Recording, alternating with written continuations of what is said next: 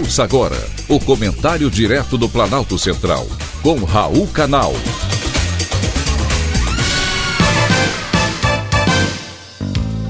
Queridos ouvintes e atentos escutantes, assunto de hoje: sonhei em português. A língua portuguesa é tão romântica, flexiva, sonora, mas nem sempre utilizada de maneira correta. Os estrangeiros a consideram uma língua muito difícil, e não apenas os estrangeiros. No Brasil, poucos são os que falam e usam nosso idioma de forma correta. Existem locais no Brasil onde a população usa um linguajar que poucos entendem. Gerações mais novas também. E para valorizar o português, existe no Brasil o Museu da Língua Portuguesa na capital paulista.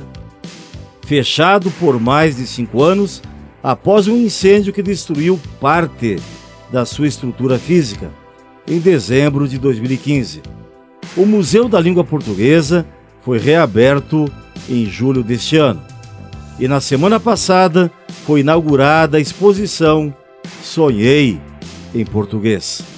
Se você já morou em outro país ou estudou uma língua estrangeira, deve se lembrar do dia em que finalmente sonhou naquela língua. Essa nova exposição do Museu da Língua Portuguesa se debruça sobre a experiência da dor e a descoberta de imigrantes que deixaram seu país em busca de uma vida melhor.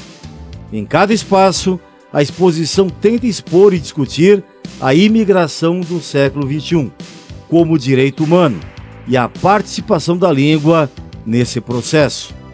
O Museu da Língua Portuguesa está localizado na Estação da Luz, tradicional ponto de partida e chegada de imigrantes no coração do bairro do Bom Retiro, na região central da capital paulistana.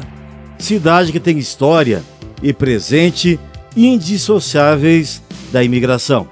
A frase que dá o nome à amostra é da imigrante palestina Joana, que passou um ano e meio no Brasil sem conseguir falar português, passando por inúmeras dificuldades. Um dia ela acordou e se deu conta que havia sonhado em português. Depoimentos dela e de outros 12 imigrantes de diferentes nacionalidades são a base da exposição. A mostra traz experiências visuais, audiovisuais e ambientes sonoros. Nela, os visitantes terão um impacto de se perceber em um mundo no qual cabem diversos, infinitos universos, expressos pela variedade de idiomas atualmente em uso. Cada língua é uma visão do universo, com suas palavras, provérbios, verbos, sonoridades, ritmos e poética próprias. Cada pessoa, em sua linguagem, vive a sua experiência do mundo que precisa ser respeitada e ser compreendida. Foi um privilégio ter conversado com você.